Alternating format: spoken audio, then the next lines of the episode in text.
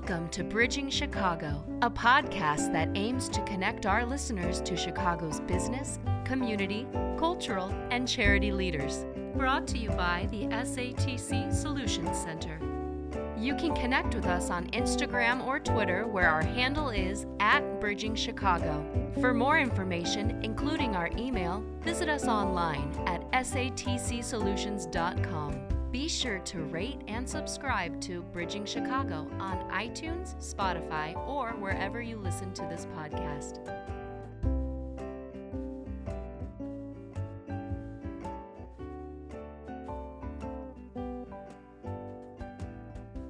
Hello, and welcome to another episode of the Bridging Chicago podcast. I'm Nathan, your host for today's episode, and I'm so excited to be joined by Teresa Goodrich, who I don't even know exactly what to say you are because you're a lot of things, but I will say that you're an author because we're going to talk about your book today. Uh, and you have quite a few of them, but we're going to uh, talk about your book, Living Landmarks of Chicago, because obviously it's one that a lot of our listeners will be really interested mm-hmm. in. Um, and so make sure that you uh, you stay tuned for this episode through the whole thing because Teresa's great and um, I have a feeling we're going to learn a lot from you today. So thank you for joining us, Teresa. It is my pleasure. Thank you so much for having me. Oh. yeah. I I have to start with where you kind of started with in your introduction. Uh, I, I read your bio, and it's funny because you say, I've been telling people where to go since I was a little girl. and I have to say, I have not seen another intro like that before. So share with me what you mean by that, and because um, I, I feel like that has a lot to do with your story as well. Well, um, I my job now. I mean, I own a site called The Local Tourist, and that's all about helping people figure out where to go and what to do. And then last March, I um, also launched Your Chicago Guide, um, and so I just I like to joke that when people say, you know, what's your elevator speech, and it's like, well, I tell people where to go. so that's what I do. That's my job. I just I tell people where to go. So put a little spin on it. But I've always uh, been like, oh, I want to go see this and I want to go see that. So that's why I yeah. started at a very young age with, you know, I wouldn't say I'm bossy, but you know, we don't like the term bossy because you're just authoritative and you're confident, and I think right, that's great. Right. Yeah, I've, I've been Hmm? So unfortunately, little girls used to be told they're bossy, and you know, it's it's just fine to be confident. yeah, and I was like, I saw horses. I want to see the horses. That's just so, we're gonna go see that. So that's the way it was.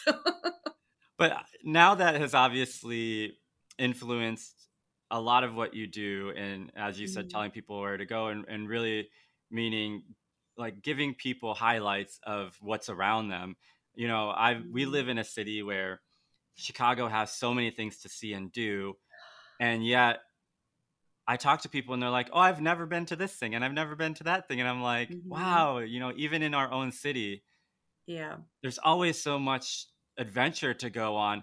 Can you remember in your childhood was that was adventure a part of your growing up as a little girl?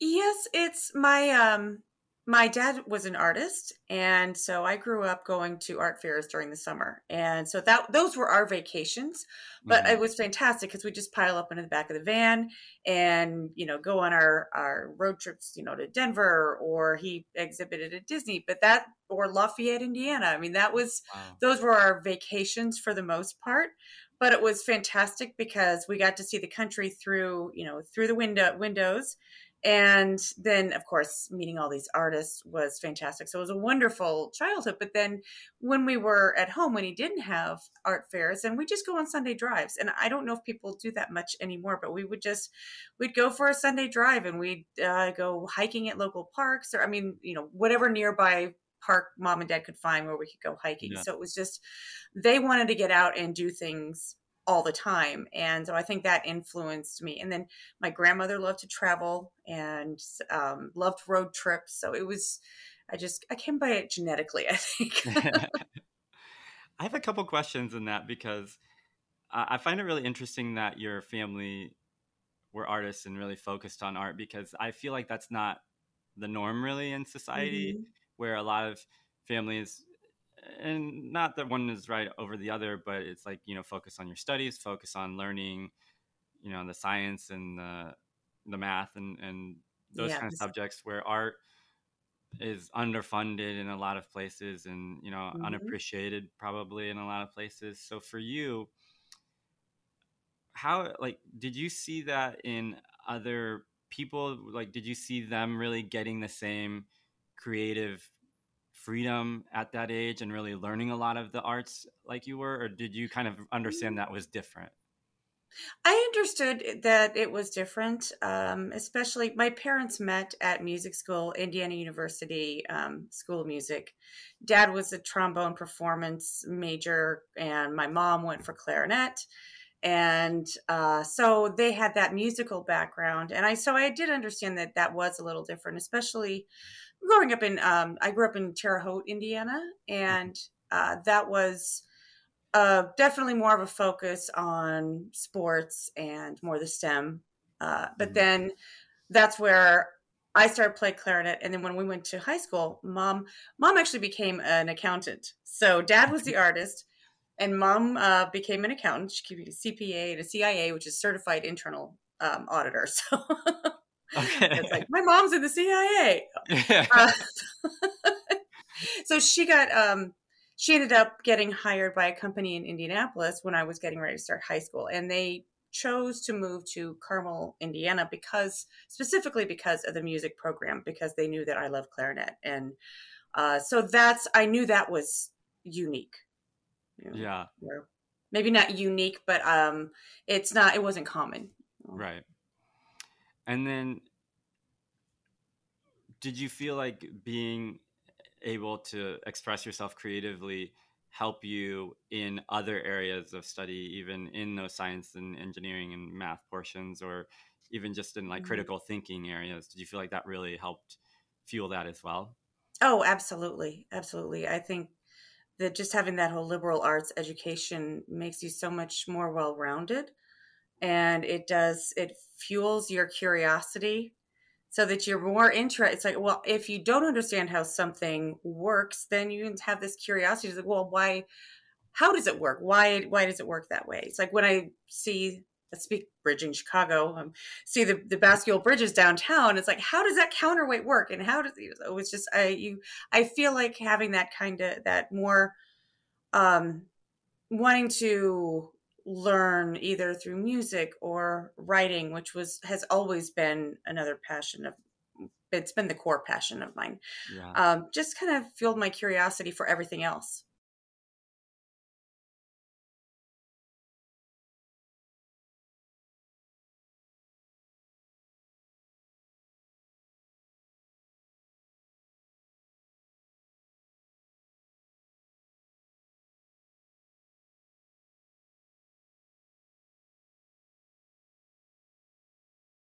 I wanted to talk about your writing because obviously it's part of what you do now, but it's also what you studied in college. And for a lot of people, figuring out what to study can be anxious making. It can be nerve wracking because it's like you're 17 or 18 years old, or maybe older now, um, and you're trying to figure out what you want to do with the rest of your life. But for you, it seems like that passion was already there. So is that the case? And and if it was, was college what you expected it to be, or did you kind of learn a lot about yourself and about what your passions were at the time? Well, uh, let's just say I went a non-traditional route. Um, and no, I mean, I knew when I was a little girl, I knew I wanted to travel the country and tell stories. I wanted to be a writer when I grew up, and I kind of lost the idea that that could actually be my profession what i want to do and when when i started playing clarinet and i just fell in love with it and because we moved to carmel and had such a great music program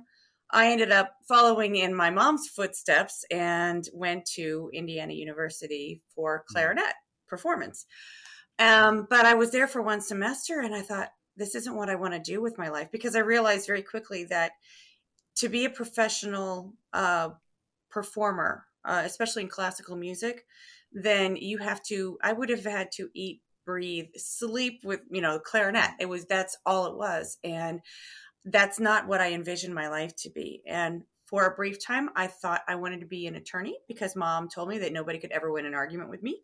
so like, she's like, you should be a lawyer because nobody can ever win an argument with you. And I was like, so, um, I try, I thought about that for a little bit and I ended up getting married when I was 20, left college, and then I didn't go back to college until a few years later. And um, then I went to Indiana University in Indianapolis, and that's when I mm. went back for journalism because that time away, and I, I have a tendency. I was like, oh, these bright shiny objects. It's like, well, I I was really good at clarinet, so I could be a professional clarinetist, and I'm you know really good at making a case, so I could be an attorney and i had all these ideas so but then i realized writing was and i, I knew it all along but writing is my passion. It's who i am. I'm just that's what i do. That's what i do and who i am. So that's when i went back to to college and um, so finally graduated in uh, 1999 with my degree in well yeah it was 1999 with my degree in journalism.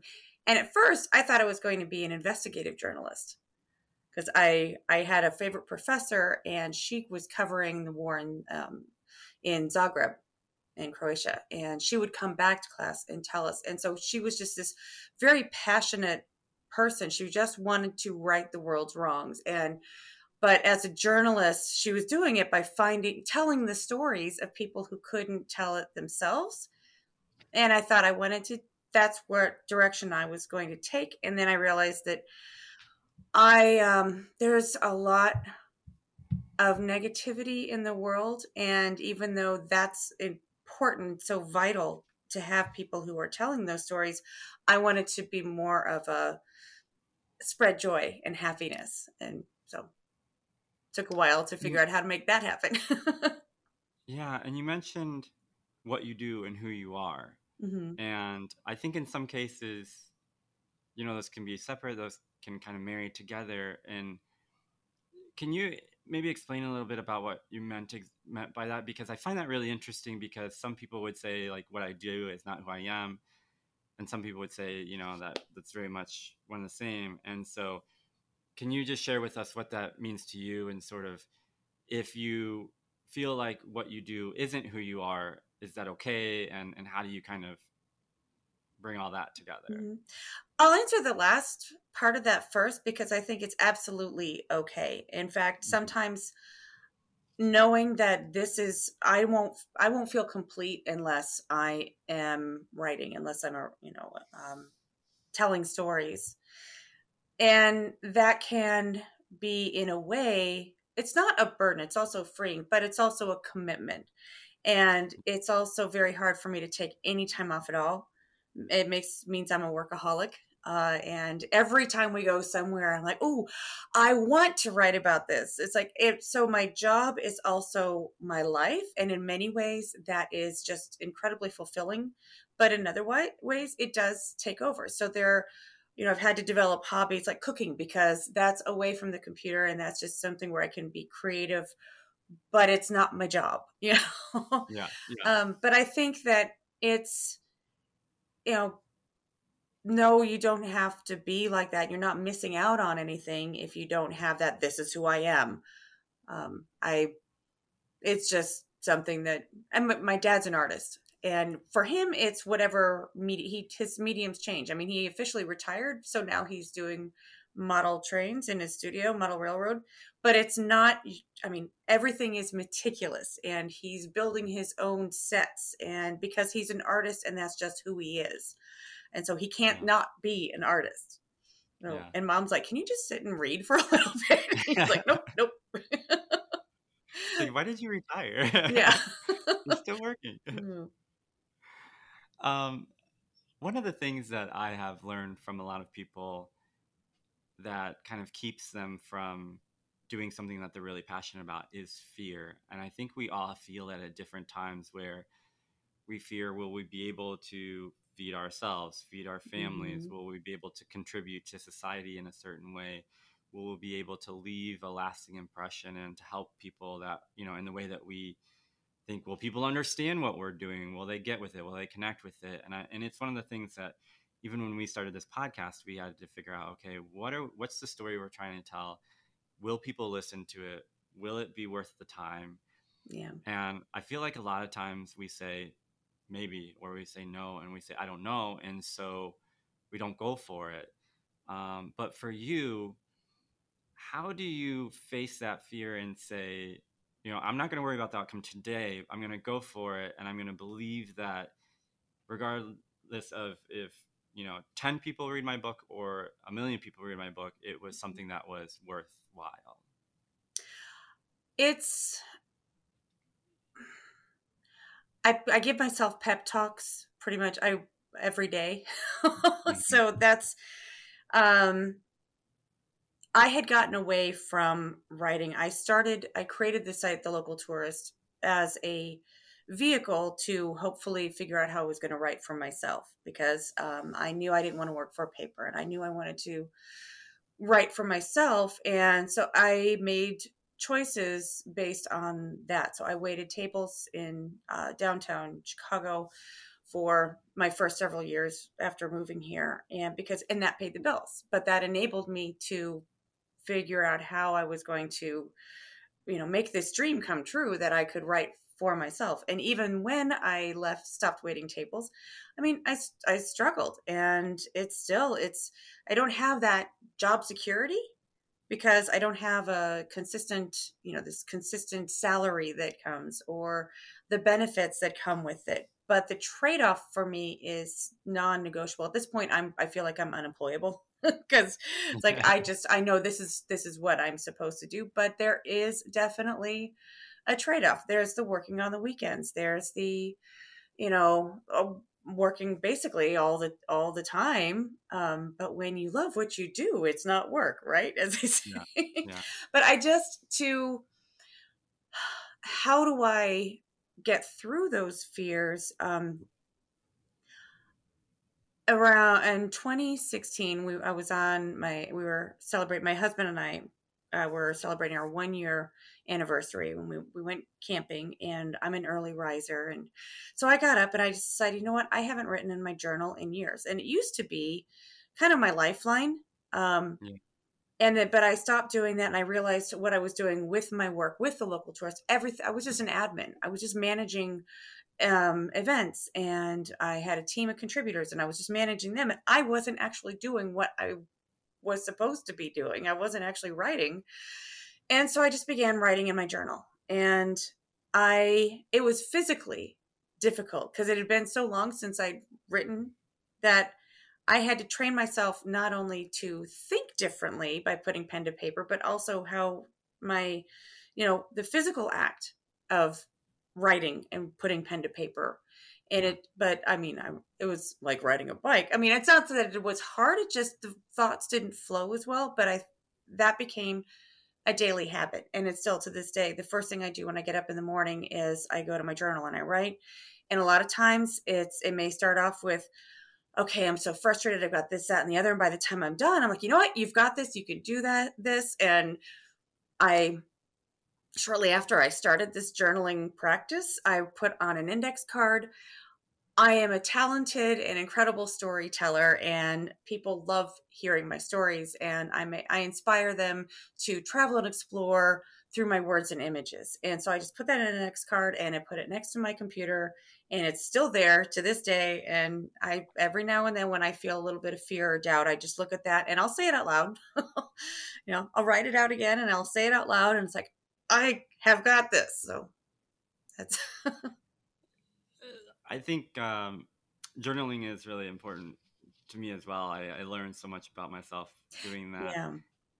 Um, but the, I know a lot of people who struggle to find a creative outlet, who say they're not creative people, and even I, like even before I started um, joining the podcast, I, I wouldn't have said I was a creative type, but mm-hmm. I've learned through doing this that you know, obviously this is a form of creativity and so yeah. doing interviews and and sort of all the marketing stuff that we do with the podcast is, is definitely a creative aspect but for people who struggle to find their creative voice because i think it does add a ton of value to life yeah. to be creative um, and so maybe even for like the the person who works in a laboratory or you know someone who just doesn't think of themselves as a creative person are there exercises that people can do to sort of help bring that out? Or or is there anything that you can suggest that would help people who don't see that in their own lives to, mm-hmm. to see that yes you are creative you just do it in a different way? Yeah and i i do uh, it's it's so interesting you said that because every everybody is creative in their own way. And like even my, my mom insists as the cpa that she's not a creative accountant you know she doesn't do creative you know but no creative she, bookkeeping. Right. Uh, but because of the way she sees the figures and analyzes the processes in, in businesses when and she um, she would visit that is its own type of creativity. And a lot of people may not see that but um, she she does. And i watching her taught me that yes everybody is uh, is creative in their own way. Finding it i you know it's the only thing i could recommend would be just experiment. I mean take a if something if you see a class for something maybe it's a cooking class maybe it's a basket weaving class. And i know that's kind of a cliche but i actually have a friend who does take basket weaving classes and she loves it. So i mean or uh, i think that's why adult coloring books are all the rage now because yeah. They force you to stop you're not doing anything except you know coloring and whether you choose to color within the lines or you know use um, the color that you're supposed to use or go a little crazy that's entirely up to you. Puzzles i think that's another thing. They're they're so popular now too and i think it's because it's it's one it causes you to to focus and it takes you out of everything that's happening outside of just what's right in front of you and i think that those are both such wonderful ways to enhance that creativity um, or, and to find it in the first place yeah and given what we've all been through in the last year and a half, a lot of values have shifted in a lot of people's households. And so, with that, we see people worrying less about things like they used to worry about, you know, mm-hmm. Advancing their careers, maybe, or like getting the next best thing, and focusing really more on the people who matter to you, your family, um, and things like that. So, with this with everything that's happened in this last year and a half, has that, as you've reflected on your life and as you've kind of made the same shift as we've all made, has that changed the way that you look at work or creativity? And and if it has, which I'm, I mean, I'm guessing mm-hmm. it has because it's changed so many things. Um, what is that change? And then how did you kind of come about facing it, accepting it, and and like integrating that into your life moving forward? No. Um, well, in addition to the global health concerns, I also had my own because last August I was uh, diagnosed with breast cancer. So that gut punch uh, really had me step back and think, what what do I what is my dream life? What do I want my life to be? How do I want to spend my time? Who do I want to spend my time with? And just thinking um so it really I mean for a long time I I couldn't really work. I could write but it was more just personal journaling and I wrote about I and I'm still writing about my experience uh, with the whole with dealing with cancer uh, mm-hmm. And it's really brought me down to my core and what matters to me most and that's and that's why i don't know if a year and a half ago i would have said writing is who i am um, I, I didn't define it that closely and didn't define myself in that way but as i went down to my bare bones and thought okay and uh, sorry it's um no, you're you're all right. If when you're confronted with something like that, when you're confronted with your own mortality, unfortunately, mine was found very early, and I've I've already completed treatment. Except, I mean, I'm on a medication for the next five years, but chemo's done, radiation's done. And it happened within 10 and a half months. So, relatively speaking, that's very fast. Mm-hmm. Um, but it, and my chance of survival was always very, very high because of when we, we caught it and the kind of cancer it was. But it's still that like you know what? You don't know. You could just be going for some routine test and find out oh something that you've got this life-threatening disease. And in the last year and a half we found a couple of friends have had stage four colon cancer and they are literally fighting for their lives. And so watching them and how they're um, how they're navigating their their own experience and every the struggles that they've had which are just so much you know there's no comparison because everybody has to deal with it in their own way but i feel very fortunate that mine was so relatively easy to deal with. But it still it does make you look at what is important and it's mm. family and friends and you know being it made me look at my writing. It's like what is my um what do i bring to the world when by writing? Is that like you to go back to an earlier question about how does that impact what does what you do how does it impact other people? And so that's something that i i'm definitely considering now. And when i write it's like okay i'm i'm a storyteller. I've specialized in nonfiction and i you know bringing destinations to life. And i want to i realize that i what it comes down to for me is helping people create memories. That's through the my travel writing. And then with my with living landmarks it's more about it's telling the stories of the people who made this city. So it's it's it's taking this three-dimensional uh, world this building that you see and turning it into something that's more four-dimensional. You know it's more there's more character to it and you learn why it was. And and i'm not trying to you know just jump into promoting the book or anything. I'm just, it, but it's, I'm very passionate about it, about being able to tell these stories that it's not that, and I feel like that is what I'm supposed to do is yeah. like when you, because it's, it's more than just, here's a story about a building or here's a story about a river or a park. It's, it comes down to, when somebody reads that, are they transformed? Do they then feel this sense of wonder? So that's what I want to bring to the world is this sense of joy and a sense of wonder and curiosity, you know, and you know, like we talked about how that curiosity helps foster your own creativity. And when you feel that curiosity, then you're more connected to others and to the world around you. So it's, it just snowballs. yeah. And I did want to talk about the book and, and you, you actually mentioned what I wanted to talk about because it's one thing to say, okay, here's a landmark here's why they built it here's when they built it mm. you know and to kind of leave it at that and chicago is obviously a great city if you want to talk about architecture or history or landmarks um, but in your book it's so much more than just here's a landmark here's why it's here and i think it's one of those things where you know a lot of people don't see that as as interesting all the time or as fun.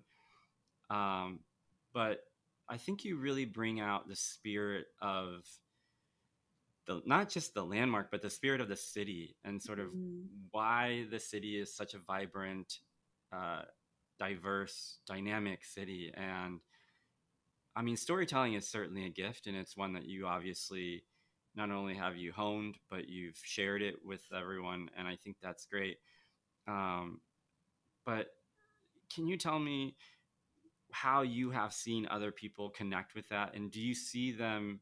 Because I've seen when we have when we have guests come on and we'll ask them a question about something, uh, a part of their story, and they just kind of like, "Oh wow, I I didn't think you were going to ask me that. I'm so glad I get to share that with people." Mm-hmm. People want to share their story. People want to connect with others. They want, mm-hmm. you know, to give people that little nugget of information that they've learned. They, they want to help people be their best self. And I think in the same way that you're sharing the story of landmarks and of these, um, these lessons that you've learned, um, and, and soon we'll be sharing the story of your, your fight with breast cancer, um, it, it's more than just telling the facts of what happened. It's it's truly sharing a story, and it's truly a gift. So, have you seen people really connect with that and, and understand it for what it is? Yes, yeah, I, I've I've heard that. Just knowing because these these aren't just buildings; they didn't just appear out of thin air. People yeah. made that happen, and the they made it happen often through overcoming so many obstacles. And I've heard mm-hmm. the stories of I had no idea how what a struggle it was for us to have Chicago Symphony Orchestra. I mean, yeah. it was just this and same thing with with lyric opera and these institutions that we hold so dear now and we think they've always been there and you discover through eh, real you know these stories that no there were some incredibly dedicated people who made this happen and they made it happen through their own sacrifice uh, and or th- their own dedication and uh, i think that helps connect um, when people read it and that i've been told that it helps them connect with the city and with these um, the names, you know, like John Shedd and Marshall Field and William Wrigley. They're not just names on a building or of an uh, or of a museum anymore. They're real people who had dreams and who failed and just got right back up and and you know continued. And so being able to share those stories and have people have them resonate with people too, like I, you know, I had no idea that Wrigley lost his his fortune multiple times. In fact, that happened to a lot of the the you know business magnates that are in the in Chicago's history. It's like they lost their fortunes and they got them back, and they lost their fortunes. So you see these. It's it's not a straight line, and that's just life. Life's not a straight line. yeah, yeah, and it, it isn't for almost any of us really, mm-hmm. but. um but uh, we can see that in your life of that sort of just going with the flow and taking it as it comes sort of thing. But um, you were sharing with us about being a server to sort of make ends meet while you're trying to pursue your passion. And so certainly you understand that there sometimes you just have to do the thing. You have mm-hmm. to do the work to you know get to do this other thing that you're really passionate about. And so you know, when there are challenges, and whether it be you know making sure you earn enough money to to survive mm-hmm. or challenges in your relationship or challenges in your health you you've had a number of these challenges and when you see these challenges come along how do you keep and maybe even sharing with um, with your your breast cancer fight i mean how do you keep from hearing that news and just being like, this is it. This is this is the thing. This is the big C word and and this is gonna be what you know takes all this away for me. How how do you stand up to that and say, no, I'm gonna decide that that's not it, that there's so much more after this?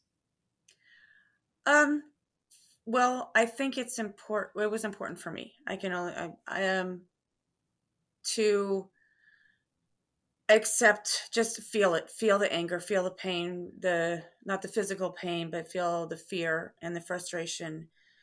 Um but and then to just decide no this is not going to define me and it's not going to um, i'm i'm not just going to give up. And i i was i was told every person on my medical team, as I kept saying, attitude is the most important thing. And I've I've heard it, I've seen it, I've felt it, I've lived it. If you have that that attitude, but it's also okay to be angry and be scared. And I had to allow myself to to feel those negative feelings and be like it's it's okay for me to you know start kicking pillow shams and just screaming profanities because I'm so frustrated. You know, yeah. there's it's I've got the isolation from everybody's everybody was locked down and then I've got the additional isolation and my poor husband is dealing with this and so just seemed like everything was on hold. You know, as a travel writer, my career just went um last March and mm-hmm. uh and my husband's a musician and a performer so his you know business went as well so it's like and then we had this come up and yeah maybe it would have been easy or to just say well i guess that's it. I'm just going to give up and i'm you know and but i thought no that's not who we are. That's not what we do. So i i wrote about and that's that's part of how my I came to the definition that I'm a writer because how I processed everything, how I processed all of this, and was just to write it out. And that's what I would say. I was like, okay, I need to write this out. And sometimes I couldn't. Like when I first found out that I was I, that I was going to have to have radiation because I didn't think I was going to. And when I found out, I couldn't write about it at first because I couldn't dredge into those emotions and those feelings. And but then I started writing about it. And something else that helped me was I wrote, I was very public from the beginning. As soon as I got my diagnosis, actually from the time I had the abnormal mammogram. Uh, but I just, I put it out, I just wrote and I, I shared it publicly on Facebook. I started writing um, on a different site and it helped because the warm arms of friends, strangers, acquaintances, people I hadn't spoken to or seen in a decade. You know, they were just, I was enveloped with kindness and love. And so I think that, that experience alone, I'm, I, um, I often say that I feel like I'm grateful in many ways for this because I know would I want to go through it? No. But because I just said, this is what I'm experiencing. And I'm, you know, I'm not going to sugarcoat it. It sucks. but it's also I'm I'm seeing how kind people are and how generous and generous with their with their love and their affection and their, you know, they're just putting the their prayers, you know, putting their, their positive vibes out in the world. And I got to experience so much of that firsthand. And so that's I couldn't just say, well, I guess that's it because, you know, yeah. I had a whole team of people saying, telling me I got it. yeah. yeah. I like that um, sort of facing up to it, you know, saying what it is, calling it out. I think a lot of times when we come up against challenges, we don't, we want to pretend like it's not there. We want to pretend mm-hmm. like it's not a thing. And it's like, no, call it out, figure out what you have to do, you know, start doing it. And then the other thing that I really like is you mentioning these partnerships, you know, your husband partnering with you in this fight, your friends, your family. Um, I also see that you partnered with the American Cancer Society and that you're now um, choosing to donate a portion of book sales to the American Cancer mm-hmm. Society. So, can you share with us why you decided to partner with them and what they've done for you um, to to sort of encourage you and j- just share with us you know why that was important to you. Okay. well they don't know unless they've seen anything i've posted on social media but they so we're not really partnered. I've just decided that i want to because cancer was such a part of the book because i wrote it while i was undergoing chemotherapy that um or i wrote most of it i should say um that and I had such encouragement from the team at the the cancer center too that I thought I need to give back. And I was a direct recipient of what American Cancer Society does. And you know, part of that is the research that they fund, but it's also getting a bag with these things that you know a chemotherapy patient uh, will might want or need when they're undergoing chemo. And you don't eat, eat you, you don't think about it. You don't know it. It's like sugar free candies and um, a little blanket to that you can have over you when you're undergoing treatment and just little little things that you just don't think of it you think about it and it's just um, given to cancer patients to make this time a bit more bearable and also to know that you're not alone. And things like the like the cancer center had a um, a place where I could get wigs and so the nurse navigator brought me some wigs to try um, so that and then I could because wigs are expensive. And so that's something that, you know, like American Cancer Society did. So I, I want to give back so that I can help fund what they do to, you know, help other people in this situation. Um, I considered possibly choosing a different cancer nonprofit every quarter. I'm still thinking about that. I know when we when we first uh, well i say we because um, the week the friday after i had my first chemo treatment my husband and i shaved our heads because i knew i was going to lose my hair anyway. And uh, i had long long curly hair and i thought you know what? I'm not going to wait for it to fall out because talk about demoralizing and uh, my hair basically kind of defined me people would see me and it's like oh it's teresa i recognize you from your hair. Well my husband who is a saint it, um, he shaved his head in you know solidarity with me and actually his head is still bald he's waiting until my hair grows back a little more. But we donated my hair to uh, uh, wigs for kids so yeah. there'll probably be an upcoming charity that'll so we donated my hair and then i also did a fundraiser but i just feel like it's if you can then i, I want to give back in some way Yeah. and I'm sorry, I don't tell short stories. no, you're this, this is great. I'm I'm just thankful that you're willing to be vulnerable and share with us because I think it, this is what people connect with, and I think you know we obviously want to celebrate people and we want to celebrate the wins, but you don't get to the wins without the challenges, without mm-hmm. the failures, and so too many times I think you know it, it's it's probably a product in some ways. I mean, it's always been there, but it's probably even more there with social media where you go on people's Instagram, you go on people's Facebook, and you see all the wins. And, mm-hmm. and sometimes personally, it's like I get to a point to where I'm like, what am I doing with my life? Like, why am I not yeah. as successful as this other person? Why am I still here in this spot when they're there in that spot? Mm-hmm. And this um, comparing culture that we can get stuck in, and especially with young people, you know, with the issues with bullying um, that young people have to go through, and even you know once you think, okay, you know I'm in I'm doing my career, I don't have to worry about bullying anymore, and all of a sudden you still have it there.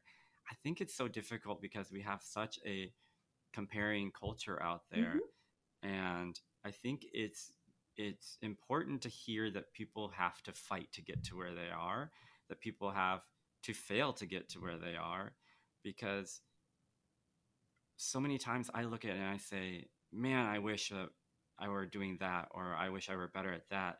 And in reality, it's like, no, I'm exactly where I'm supposed to be. Yes. Because you may see someone who's towards the end of the fight, you may see someone who has won the battle against this or that. Mm-hmm. But number one, they're probably still going through another battle. And number two, they had to go through a battle to get to that place. And mm-hmm. so I really appreciate people like yourself who come on and who say it wasn't easy, but you know, I just decided that I had to do it um, for myself, for other people, for whatever the reasons are, because they vary. But I just decided I had to do it, and I think if if you can speak on that a little bit, this culture of social media where we see so many wins, we see so many highs, and we don't see the losses. For you, have you experienced that in your life or have you talked to people who experience that? And, and what is that like for you?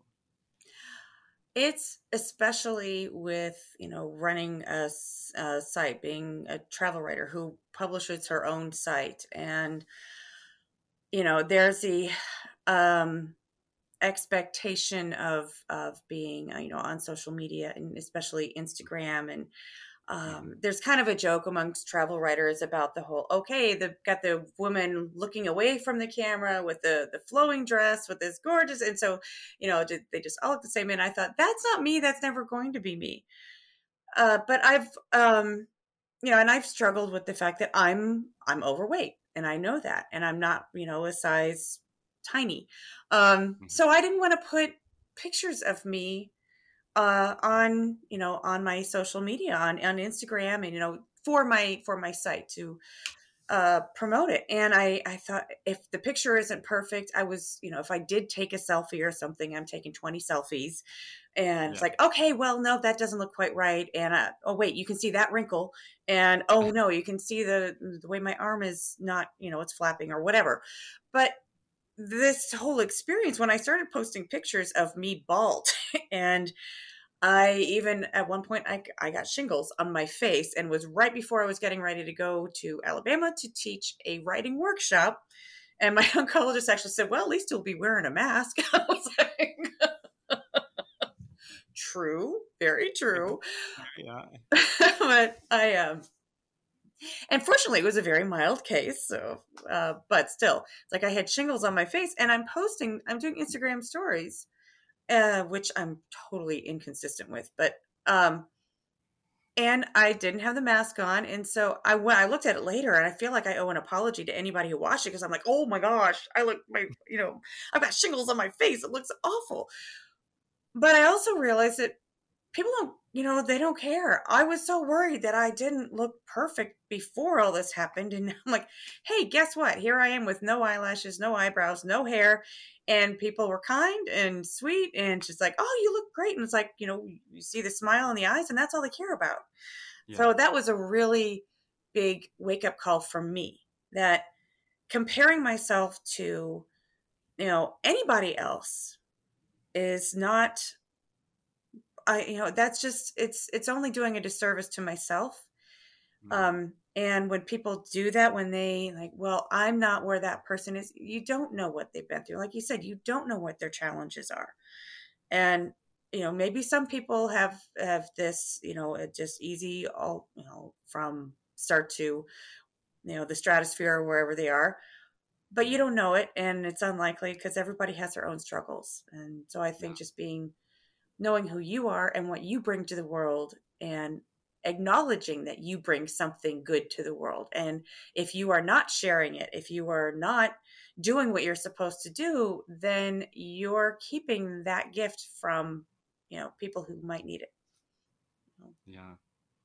I think that's a really important point because I think some people think they don't have a gift, but what it really is is they're just not sharing whatever gift mm-hmm. they have. So sometimes they don't even see it yeah. because they're just not sharing it. And I think mm-hmm. one of the biggest ways to really sort of celebrate that is to share it and then you kind of go wow i i did that didn't i i forgot i did that thing and then mm-hmm. you started oh i did that other thing too and um and i've seen that in people where it's like no you're a really awesome person who did really something really crazy uh, good and you need to let people know because you know someone else mm-hmm. wants to do that same thing but they don't think they can um, yeah. and so and I, I, I love i love that and i don't think it doesn't like my husband is um a much more private person than than I am. Like he if he were going through this, he would never have posted any of this publicly because that's just not who he is and he's not comfortable with it but he would share it with the people who are close to him. So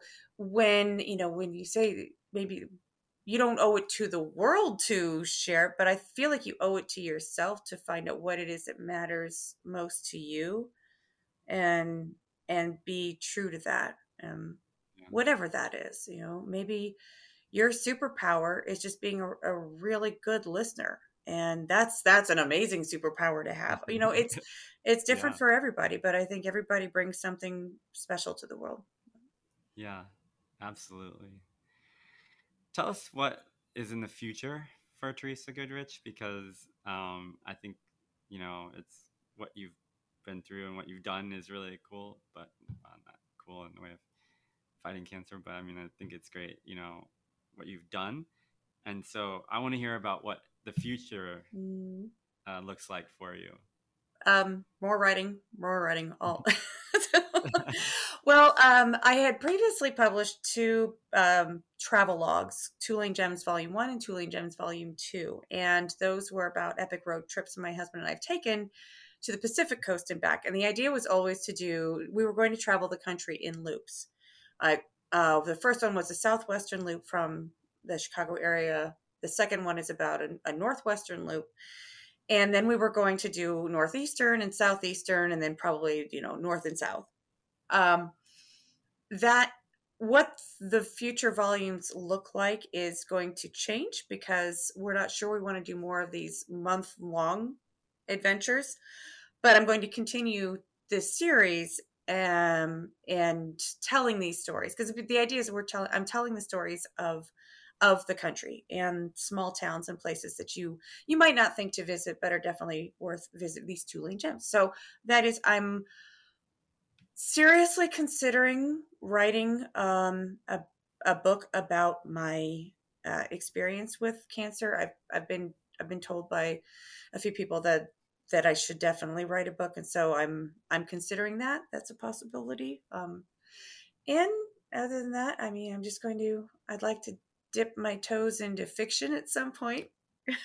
so, okay. But I just, as long as I'm writing, I'm happy. I'm just, I want to keep telling the stories. I mean, I'm still have stories that I um, am writing for the local tourist, and then I'll have more stories. Like I we actually just took the Chicago um, Architecture Foundation's river cruise this morning. And wow. as we are I was like, oh, I need to tell the story about that building, and I need to know what that building's, you know, what's happened with that one because there's this. Okay, right next to Hotel Julian is this little tiny, squat, little narrow building. I'm like, okay, I need to know, you know, who was the architect, when was it built, how is it still there? you know. Yeah. So, I have I have beef with Hotel Julian though. What? It took away. My, I used to live um, kind of kitty corner to it, and it took away my view of the lake when oh, they built no. it. I was like, who has those air rights? I want to talk to that person because now I can't see the lake anymore. Just you know, it happens in Chicago where you just yeah. they're always building. So yep. Um, yeah. Well, we can't wait to to read some of those stories as well. I'm sure that people are going to be really interested in how to connect with you. So, can you share with us uh, all the ways that people can connect with you uh, and learn about what you've written and where to get those uh, books as well, and then how to stay tuned in the future? Well, um, my main site is the local tourist, and that's where I do most of my travel writing. Um, and then the my most recent book, Living Landmarks of Chicago, and the there's livinglandmarksofchicago.com so you can find out more about the book there but for social media i'm at the local tourist everywhere i'm not as active on some platforms but uh, that's that's my my handle pretty much anywhere and for my my uh, author site is teresalgoodrich.com and that's T H E R E S A L Goodrich.com. And that has um, the my four books because I've I also contributed to an anthology called Midwest Road Trip Adventures. So collaborated with uh, 10 other Midwestern writers and we we shared road trips in our respective states. Wow. Sounds so cool. Uh, we can't wait to um, to continue to connect with you and partner with you in the future because uh, really cool things on the horizon. So, um, thank you so much for coming on and sharing your story. Thank you for your vulnerability. And, you know, we know life isn't always easy. And so mm. it's important to hear those things too. So, we really appreciate that. All right. Thank you, Nathan. Thank you so much. It was wonderful talking with you. And your questions are challenging. yeah, we try and push a little bit because we we uh, it's I think some people are like oh I'm gonna talk about all the good stuff but it's like oh, yeah. you know it's good to share all those things so uh, thanks again for joining us and thank you to our listeners for joining us for this episode and for um, all our previous three seasons now in our fourth season of releasing episodes you can listen to all those episodes at www.bridgingchicago.com and our handle is at Bridging Chicago on all social media. So thank you for joining us, and we look forward to hearing from you again here on the Bridging Chicago podcast. Thanks for listening to this episode of Bridging Chicago, as produced by the SATC Solutions Center. Nothing contained in this podcast shall constitute financial, investment, legal, and or professional advice. No professional relationship of any kind is created between you and the podcast host or guest.